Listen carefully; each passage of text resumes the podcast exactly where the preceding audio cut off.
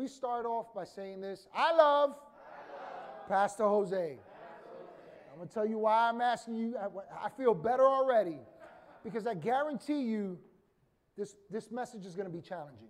This series is going to be challenging. So, you guys ready? All right. So, say this with me if you're ready. Say, I have ears to hear, I have eyes that perceive, and I have a heart that's ready to understand and receive the living Word of God. Amen. So today we are beginning a new series entitled Seven Letters. Seven Letters. And for the next several weeks, we're going to be examining the words of Jesus as dictated to the Apostle John when he was in exile on an island called Patmos. Now, John received the words of Christ during a timely season when the church found itself under great persecution. It was under great pressure that was stemming from within and without. It, and this letter was written in the late uh, first century, approximately somewhere between 70 to 90 years after the resurrection of Christ. And the church, as I said, found itself uh, challenged by extreme pressures. These pressures served as the basis for many to turn on one another within the church to succumb to pressures to conform to outside influences, and even to forsake Christ as Lord. And so these pressures were not unlike what Christians and people who believe in God experience today. Let me give you just some insight, just, just to give you some, some, some context for this, what was going on back in those days. In those days, trade guilds were uh, widespread. Uh, you might be saying, well, what's a trade guild? It's kind of like a union, right? It was a labor union of sorts. And in these uh, trade guilds, what would happen is that uh, they were set up for people, uh, by people to ensure that they could survive and make a profit in their field of trade. It guaranteed a balanced amount of business for all.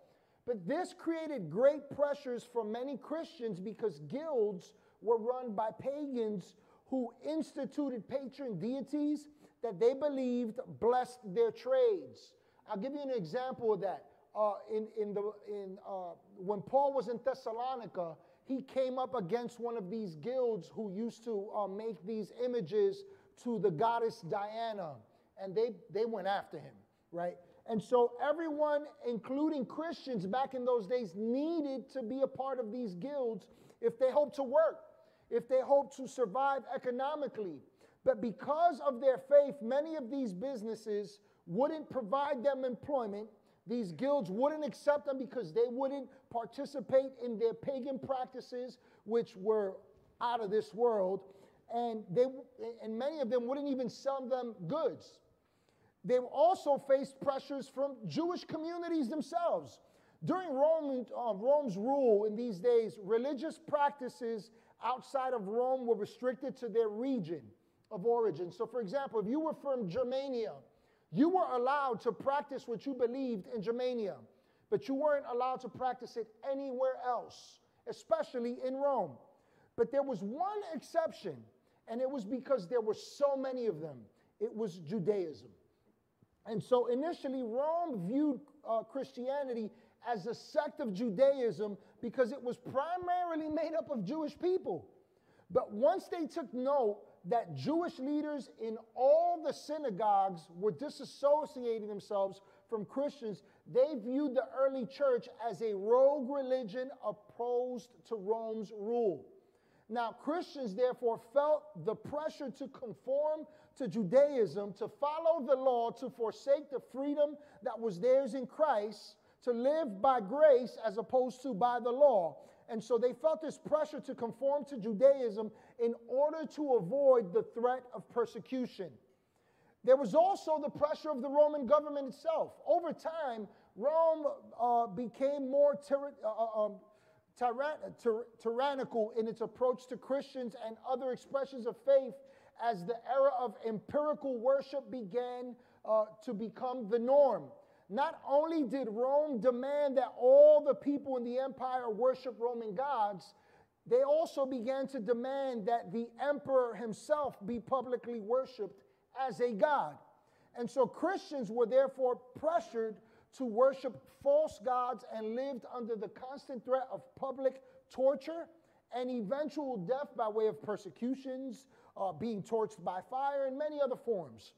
And then there was another pressure that they faced it was wayward Christians. Because of the constant pressures, uh, many in the early church began to disavow Christ as they joined in pagan practices or followed after splinter sects that formed among the church that led many away from the teachings of Christ. Christians therefore felt a continual pressure to follow the teachings of people who were held in high regard, who were many times their own peers. And so while the book of Revelation was written well over 2,000 years ago and it speaks powerfully to the church in that day, it also speaks powerfully to you, child of God, today, to the world, really. You know, it's very concerning to note that just in the last couple of weeks, uh, we've seen the institution of agendas and policies that are, are, are meant to create pressure. They really are creating pressure. There's a threat to Israel once again as a nation. Um, and if you look at your script, if you look at the scriptures, don't take Pastor Jose for his word. Look to the scriptures. If you come against the nation of Israel, you are coming against God's promised people. That's a problem. So that's beginning to happen again. There's the promotion of taxpayer dollars for the advancement of abortions in great measure. Again, there's an emphasis to normalize alternative lifestyles and uh, different things related to that. There's pressure in the world today, uh, uh, on the world stage, actually, to normalize. Listen to this. You can research this. Don't go by me. There's pressure on the world stage for the United States and other countries to begin to lower the, the sexual, uh, uh, the, the age of consent for sexual consent.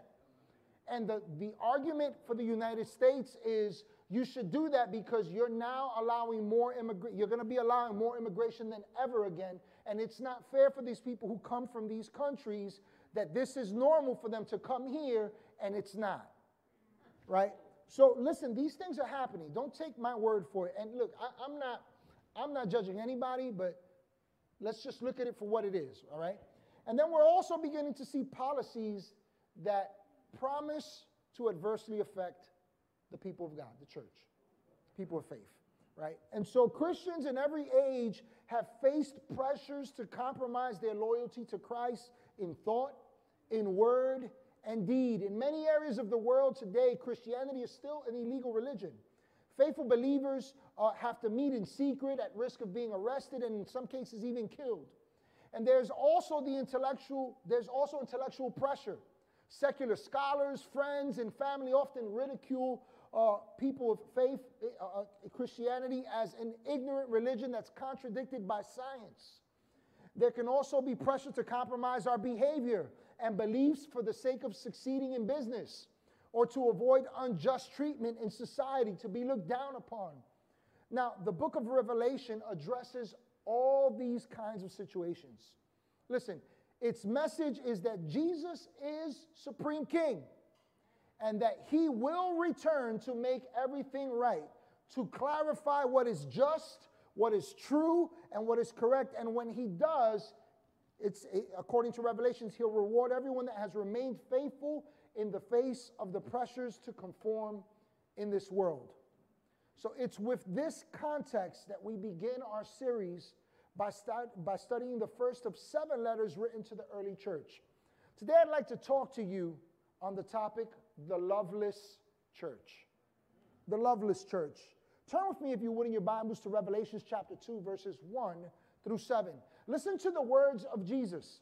He says, To the angel of the church in Ephesus, write, These are the words of him who holds the seven stars in his right hand and walks among the seven gold lampstands. I know your deeds, your hard work, and your perseverance. I know that you cannot tolerate wicked people, that you have tested those who claim to be apostles but are not, and have found them false. You have persevered and have endured hardships for my name and have not grown weary. Yet I hold this against you. You have forsaken the love you had at first. Consider how far you have fallen. He says, Repent and do the things you did at first. If you do not repent, I will come to you and remove your lampstand from its place. But you have this in your favor. You hate the practices of the Nicolaitans, which I also hate. Whoever has ears to hear, let them hear what the Spirit says to the churches. To the one who is victorious, I will give the right to eat from the tree of life, which is in the paradise of God. And so I want you to consider something that before, before we even dig into this, I just, I just want to I, want to show you something here that Jesus says, write this to the angel of the church of Ephesus. And that word angelos in the Greek doesn't speak of an angelic being with wings. It's literally speaking to someone who has been set aside and is in a high place of authority. Here's what Jesus is saying write this first and foremost, first to the pastor of Ephesus. Make sure he gets this. And then from there, let it pass on. In other words, there's an equal accountability. For those of you that know me for any amount of time, maybe, maybe this is your first time. Here's one thing that you know I am not here to give you my opinion. I refuse to give you my opinion. My opinion means nothing. My viewpoint means nothing. We simply go by the scriptures. Amen? And I think that that's the best way to do things. Because at the end of the day, guess what? You said you love me. And here's what I know you're not mad at me. If it rubs you the wrong way, go to God. Go to God. It, but here's the thing the scripture says that you'll know the truth, and the truth will set you free. Right?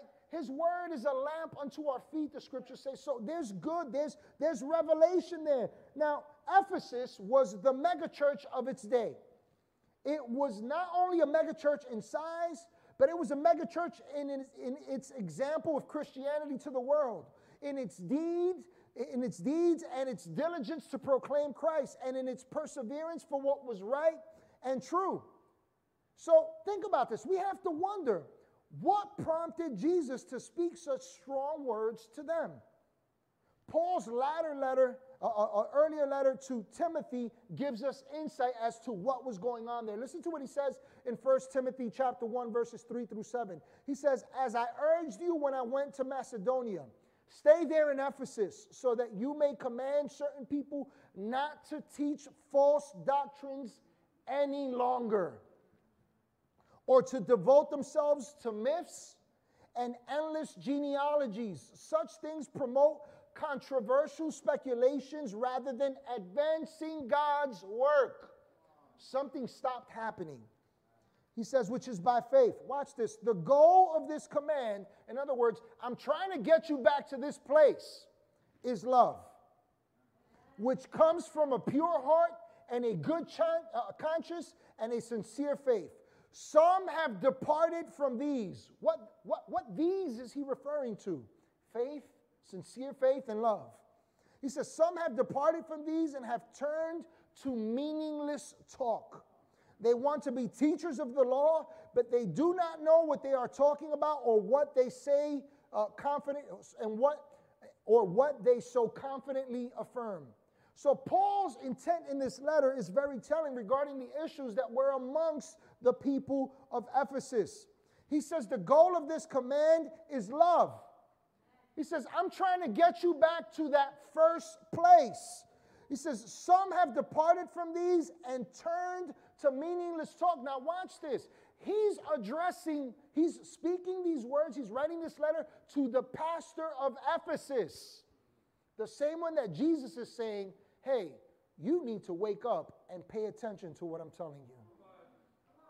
Which tells us something that what Timothy first received somewhere along the line, he missed it. He missed it. See, while there are many of us today, like the people of Ephesus, the people of Ephesus, that confidently declare our love for Christ, we have to consider if our love is mere talk. If we're living by sincere faith, and if our lives evidence the advancement of God's work. You got, you got, to, you got to chew on that for a moment. I mean, think about this. The book of, 1 Corinthians 13, verses 1 through 3 says, Hey, you know, uh, you can speak in tongues of angels, you can have gifts of prophecy, you can understand great mysteries and knowledge, you can have faith that moves mountains, you can give all that you possess to the poor and endure great hardships. He says, But if you have not love, you have nothing. You know what that tells us? That you can do very good Christian things and not have genuine love.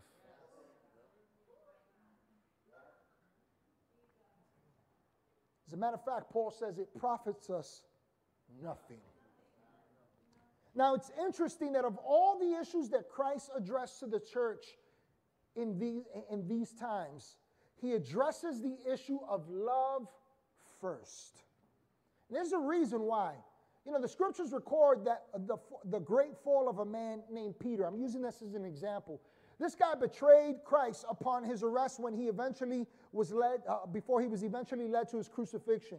Peter was a man that swore that he would follow Jesus to the death. He literally swore that, right? He professed supreme allegiance to Christ, and yet, when his outward confession and belief counted most, he buckled under the pressure of all those around him and he denied Christ and he even openly cursed him. But the love of Christ is not like the love of men, and therefore Christ restored him by addressing the very issue at the heart of his fall. After his resurrection, the Lord Jesus came among the disciples as they followed Peter at his behest to go fishing. He says, Guys, I'm going fishing. You want to come with me? Now, at this point in, in his life, Peter's dejected. He's most likely ashamed and struggling with his denial. I can't, you know, I said I wouldn't do it, and here I did what I said I wouldn't do. I did it anyway. He probably was struggling with guilt and shame and all types of things. And so he goes back to the familiar, he goes back to fishing, but because Christ loved him, he was unwilling to leave him there. You know, that's the great thing about God.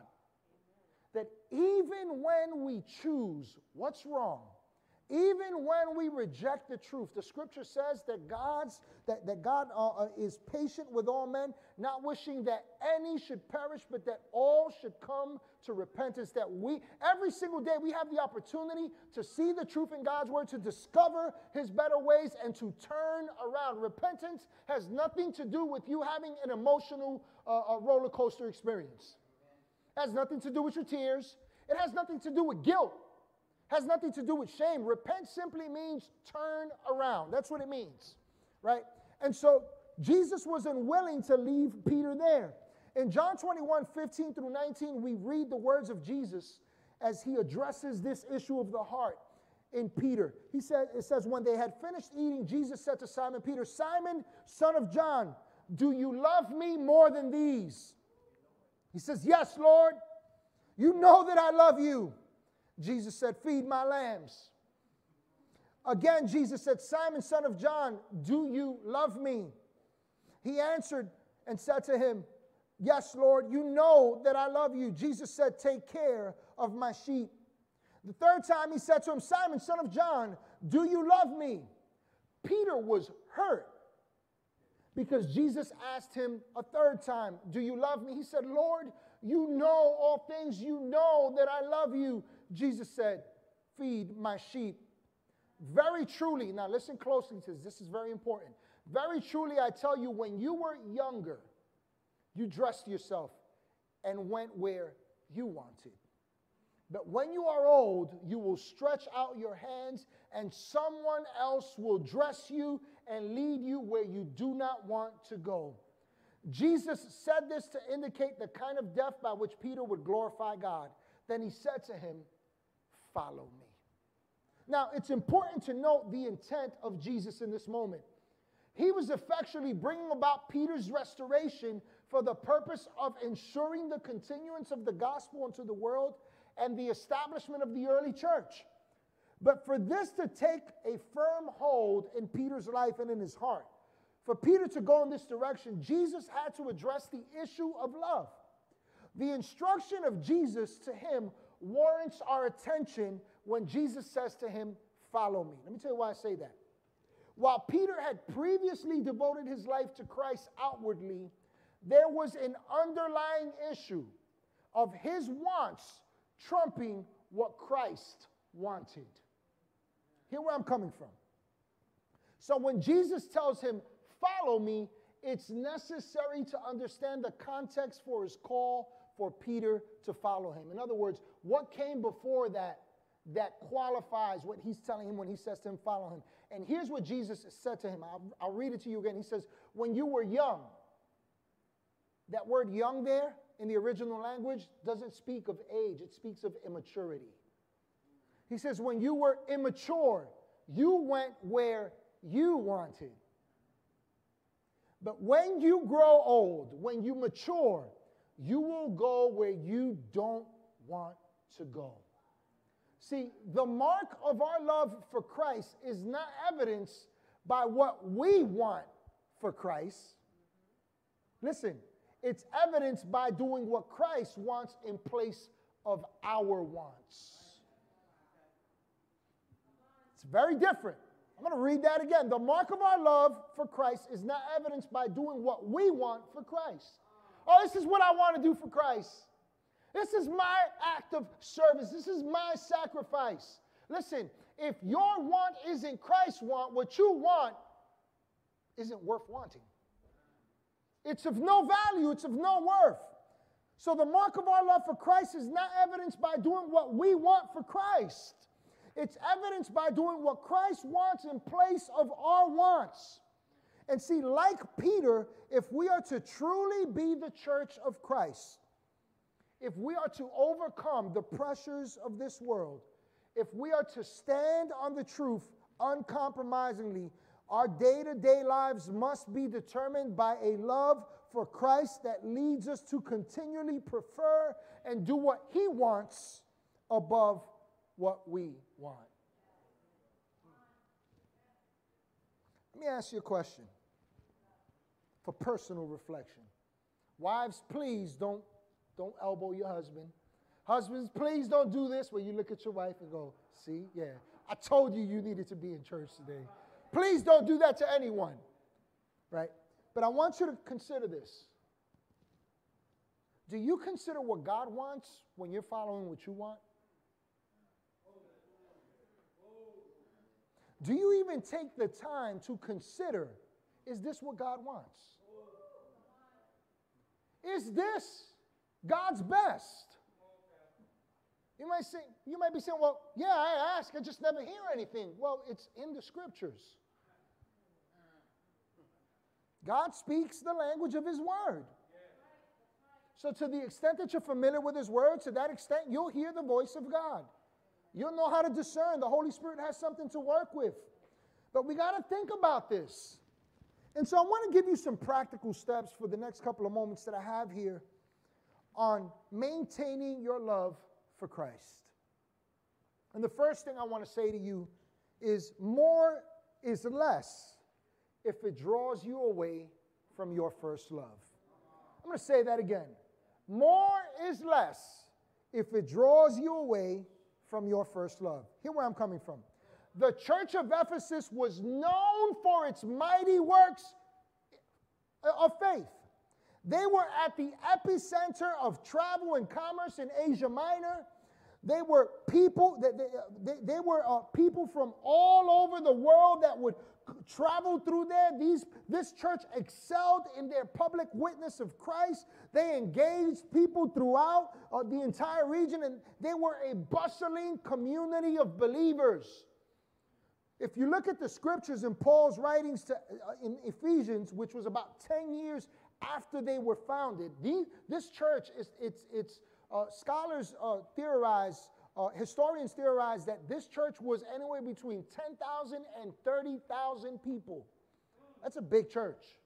That's a big gathering of believers. And they were busy about doing things for Jesus. They were busy about being in their community. They were busy about serving. They were busy about being in church. They were busy about worshiping. They were busy about reading their Bibles. They were busy about talking about Christ. And it all looked good. Paul's writings reveals, uh, reveal in, in Ephesians that they had done well. They appeared devout in their faith. They were well organized and they were busy in all manners pertaining to the gospel. But despite their ability to do more and advance further than all the churches in their day, it drew them away from their first love. It drew them away from their faith. It drew them away from the purposes of God. And we got to ask this question how did this happen? I mean, after all, they were so successful. If you look at them just on paper, you would go, man, that's the kind of church we want to be.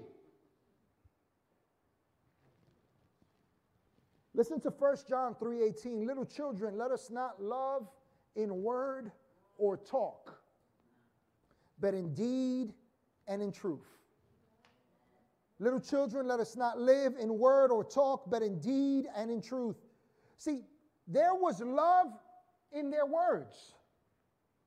There was love by their talk. Like it appeared all love. They even had many deeds to go along with their talk. But listen, deeds and talk are worthless if they don't have a basis in a life personally impacted by the truth. You ever known somebody that was so loving, and then later on you found out they were a liar? You get my point? Anyone can feign love.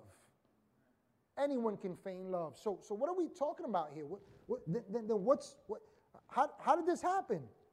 See, this process begins when we focus on doing more to the extent that Christ becomes less and less important in our lives. He becomes a compartment of our lives. Listen, the scripture says, Paul says, we are to speak the truth in love.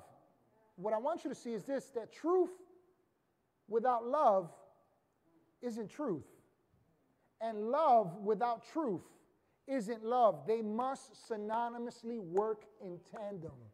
They have to coexist. Listen, if I love you enough if I love you enough, then I have to tell you the truth. If I love you enough, then I have to tell you some things that sometimes you're not going to want to hear. But you know, see, a friend, a friend. Oh, Benito, I just love you. I just, you know, I don't want to hurt your feelings, so I just won't say that. Listen to what Jesus says. Track with me here because there was a problem here. There was a whole lot of talk. There was a whole lot of stuff that they were doing too. But they were deviating from the truth. So before you go on talking, uh, uh, taking on more, right? Oh, let me back up real quick. Let me give you an example of what I mean here. I believe it's in uh, Matthew chapter 7, somewhere around there. Jesus talks about, he says, uh, wide is the gate that leads to destruction, right? Narrow is the gate that leads to eternal life. And the re and I, and I was just having a conversation with someone this weekend, so this is why I, it's probably coming up to mind for me just the other day. When the when the gate is wide, everything and everyone and all beliefs and everything that everyone says is good fits. There's room for everything. I'll take it all. Right? But how many of you know that when you have so many options and you're stretching yourself that wide, life begins to crumble? Right? And so Jesus says, take the narrow path, the narrow gate.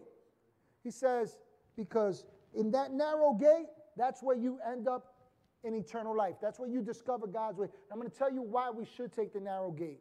Because in the narrow gate, everyone and everything and every thought and every belief and every norm doesn't fit. There's only room for you and the one that you're following ahead of you. You're starting to get a picture of what I'm talking about here? There's only room for Jesus in front of you and you following after him. But it's but that's a hard road. I'm going to tell you why.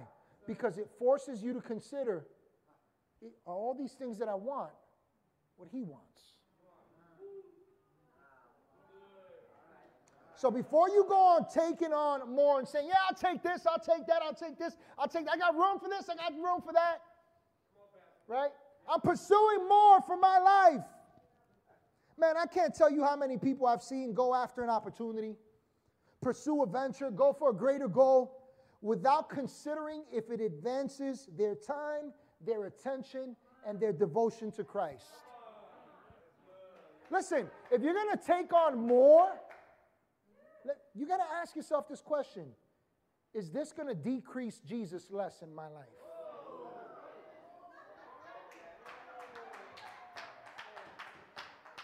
Am, am I going to end up spending more time after what I'm, what I'm starting upon is my mind, is my attention, is my devotion, is, is, is, is everything that I'm devoted to in Christ, is that going to decrease? And I'm to get busy about doing more. And yeah, you know, it's a great opportunity, so it has to be God. More oftentimes is less, ladies and gentlemen. If it takes from your relationship in Christ, if it takes from your attention and your devotion, you're heading down the wrong path. You know, I uh, not too long ago, I, I, I I'm gonna be honest with you, man. I, I got a lot of stuff going on in life. And recently, not too long ago, I, I, I was just meditating on the word. You know, I always make time for the word, but I was just feeling a little like split, pulled in, in many directions. And, and I said, started talking to the Lord and I'm looking into the word and I realized I got to begin to shut some things down. I need to quiet my heart down. I need to cut some things out. And so I told my wife, hun, for this following week, I'm going to take some time to fast, right? But it's not the food that you give. That, that's not the deal, right? Let's not get super spooky and spiritual here, right? right? It's not the fasting. I said, you know what? I'm just going to cut out some things and just kind of realign myself. I cut the TV out. I cut some other things I was doing out. You know, not, not that they were necessarily bad. It's just that they occupied my mind and my attention. And I, and I said, you know, I'm not doing these things. I'm not doing that. I'm, I'm going to just take some time. I'm going to read. I'm going to pray. I'm just going to meditate on some things. I'm going to write. I'm going to dream a little. I'm going to just envision some things. Can I tell you that after that, right, the last day, I said, all right, cool. Now I'm going to do this. And I realized something. How great a period of time I had. How much lighter, easier, clearer, I, I, I was in life and I said, wait, wait, wait, whoa, whoa, whoa, whoa, whoa, whoa, whoa. If that was the result at letting that go, then why should I be picking that back up? Can I encourage you with something? Take some time to let go of some things, some more things, some of those things that supposedly add value to your life. Cut those things out for a little bit. Quiet your heart. And when you do that, increase your intake of God's word. Listen to some teachings, read your word, read some good books. You need some suggestions? I got a bunch for you. But listen, you, you got, you got to do this because more is less if, if it's taking from your love for Christ. That all right? You still love me, right? All right, good, good. Not, not that it mattered, to be honest with you. I'm going to just give you the truth. I'm just saying, you know. Second thing I want to leave you with here is that a love for Christ is not possible without growing to know Him. Listen, the Ephesian church was commended by Christ for their commitment to not compromise their knowledge of Christ. They were, he, com, he commended them for discerning false, pros, uh, false prophets and withstanding them. It appears that this was a mature church though they knew much about Christ, they stopped growing and knowing Him. You ever told yourself, I know, I know, I know, only to discover that there's more to know? After everything went wrong and crashed and burned? That's the point here. And so let me give you a piece of advice from 1 Peter chapter 2, verses 2 and 3. It says, Therefore, rid yourselves of all malice and all deceit, hypocrisy, envy, and slander of every kind. Watch this. Like newborn babies, crave pure spiritual milk so that by it you may grow up in your salvation now that you have tasted that the Lord is good. So let me just break this down for you real quick because I'm running out of time. Milk is all a baby wants. I'm relearning that because my granddaughter, all she wants is milk. Milk, milk, milk. Wah, wah, wah. Ma, ma, ma. She just wants milk, right? And so in these verses, God is equating the desire to know Christ through his word with, uh, with the one desire a baby has. See, to add anything more than you desire, uh, than your desire to know Christ above all, is a contaminant. It's impure. And so he says, listen, don't contaminate the milk, right? So this, uh, so now watch what's the contaminant. It's anything that promotes malice, that leaves you in deception. It's hypocrisy. Oh, yeah, I can do this and do that and do that. It's envy and slander of every kind.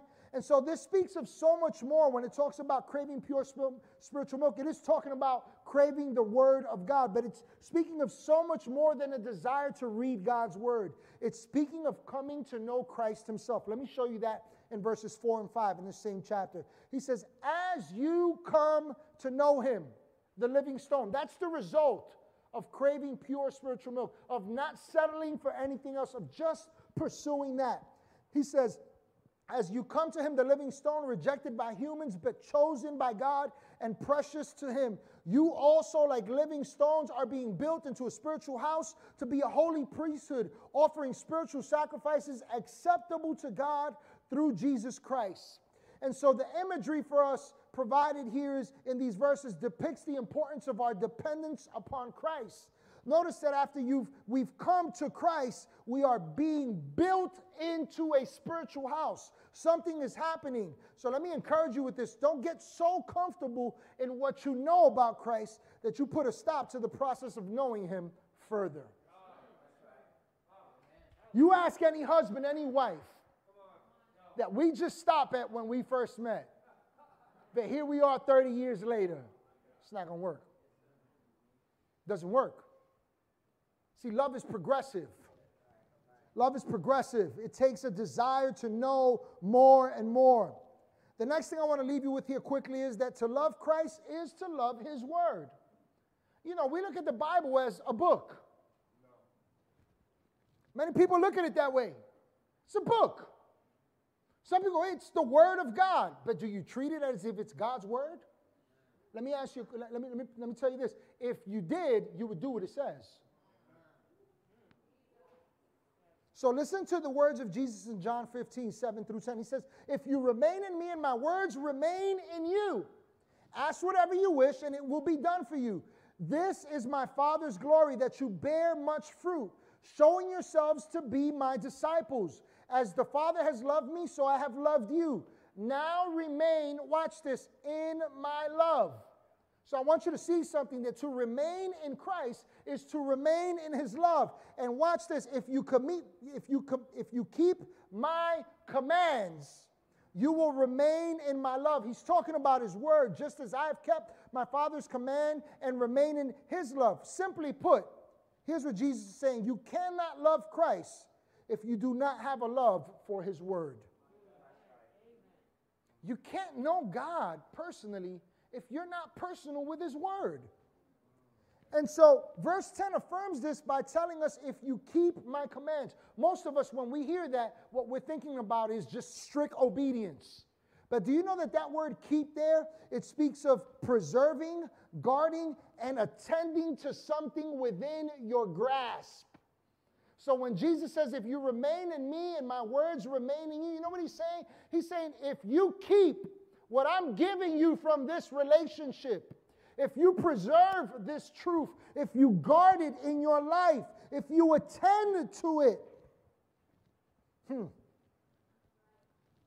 In essence, Jesus tells us that if we are to love Him and be in relationship with Him, we must preserve and attend God's Word so that we can uh, give careful attention to Him.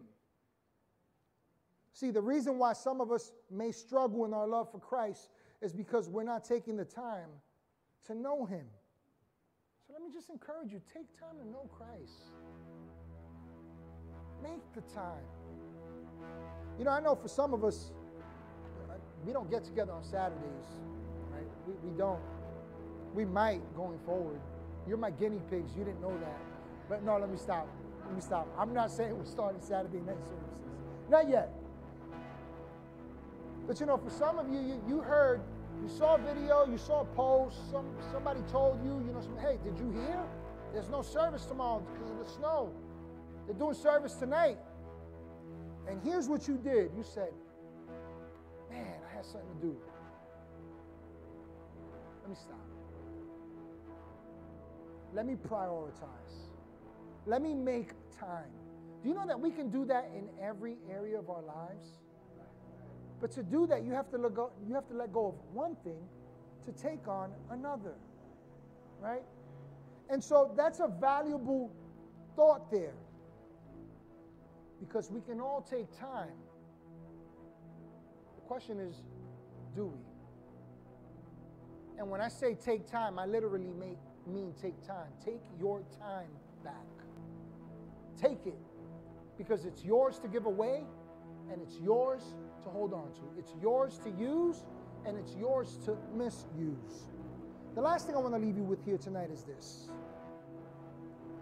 Be weary, be wary that your acts of worship do not replace your love for Christ.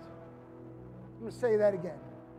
Be wary that your acts of worship do not replace your love for Christ. From the church of Ephesus, we see how easy it is to lose sight of our love for Christ by what we do for Christ. There's a reason why the scripture says, Don't grow weary in well doing, because in due season you shall receive your reward. You know why the scripture says that? Because at times you will get weary, it will feel heavy you won't want to do it.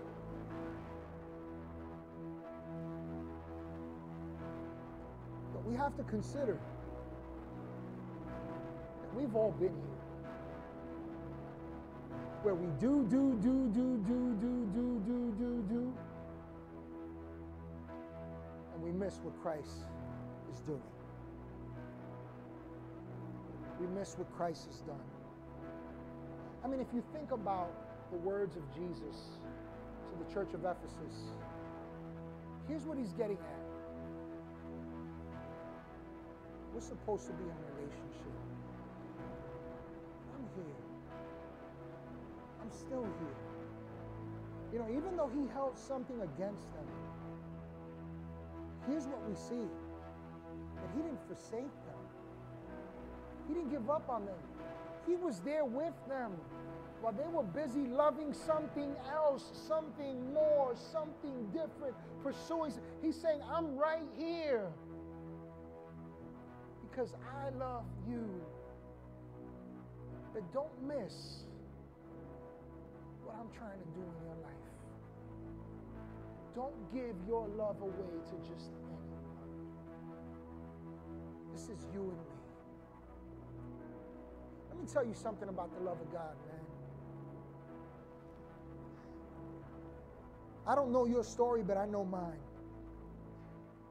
And I know what it is to feel unlovable. I know what it is to feel judged by the church. I know what it is to be told by the church, you're no good for God. Based on my actions, based on my beliefs, based on my behaviors, I've been there. And I used to always feel like, man, you know, this whole Jesus thing, this whole church thing, it's all fake, man. They're so judgmental. They're putting me down. They talk about love, but they, they don't love me.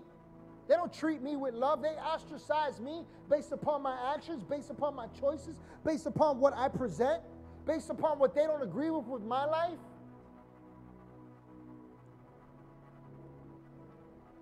And I was missing God at the expense of what people were saying and doing. And what I didn't realize was that the solution to my misconceptions, my misunderstanding of God, it wasn't because of the church itself. It's because I said, man, that's more important, and this is more important. And I, my friends, and these women, and these clubs, and these streets, and these things. And I want you to see that love doesn't stop reaching out. It doesn't give up. But you and I can. You and I can. And many times we do that because we're replacing the love of Christ with what we do for God or what we do for ourselves. And so listen to Philippians chapter 3, verses 7 and 8 as we stand and come to a close.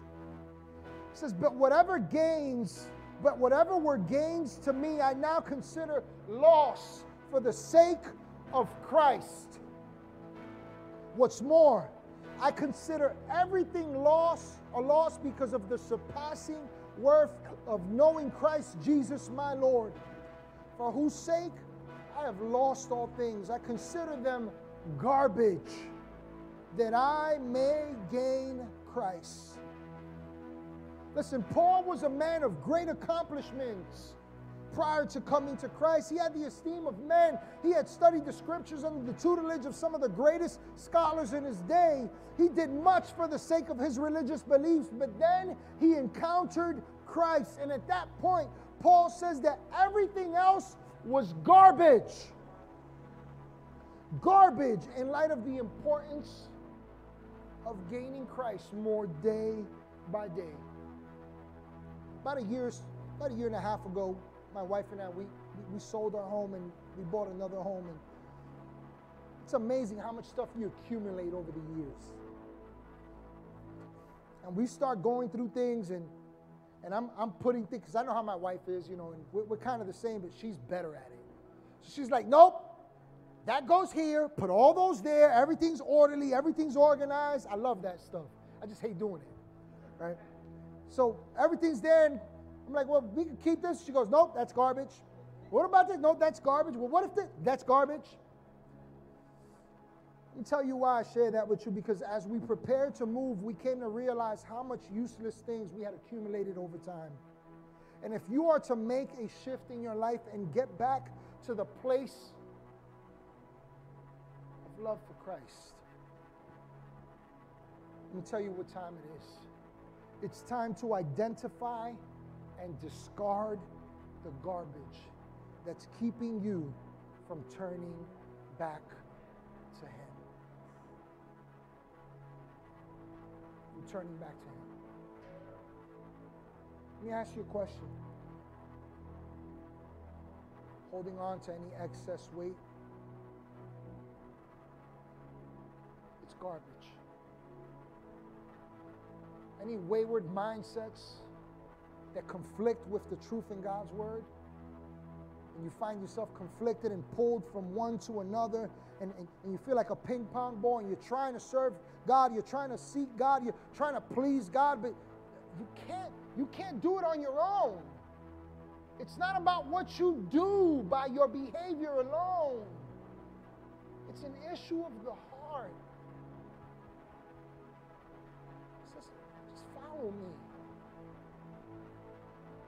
Just know me. Just stick with me. Listen, I'm not asking you to improve upon your own self. I'm not even asking you to change yourself. If it depended on what you change for God, then guess what? You don't need Him. Just change. It all comes down to this one simple thing getting back to the first thing we did. Jesus, I love you. Look, this is where I'm at. This is these are my struggles. This is where my head is at. This is what I believe, but I believe in you. Lord, help me in my unbelief. Help me in this place where I'm struggling. Because He loves you, He's faithful to lift you up. Again, Hey, everybody, thank you so much for joining us here at Church of the Bridge today. I pray that you had a personal encounter with God, that He spoke to you powerfully, and that He met you at your place of need with this message. I also want to encourage you to go ahead and subscribe to our YouTube page. By doing so, you'll be able to check out past messages, uh, past events that we've done. You'll also be able to see what's happening now and those things that are to come. And lastly, I'd like to invite you to join with us in all that God is doing with your giving feel free to do so on our website. Again, thank you again for joining us, and I can't wait to connect with you next week.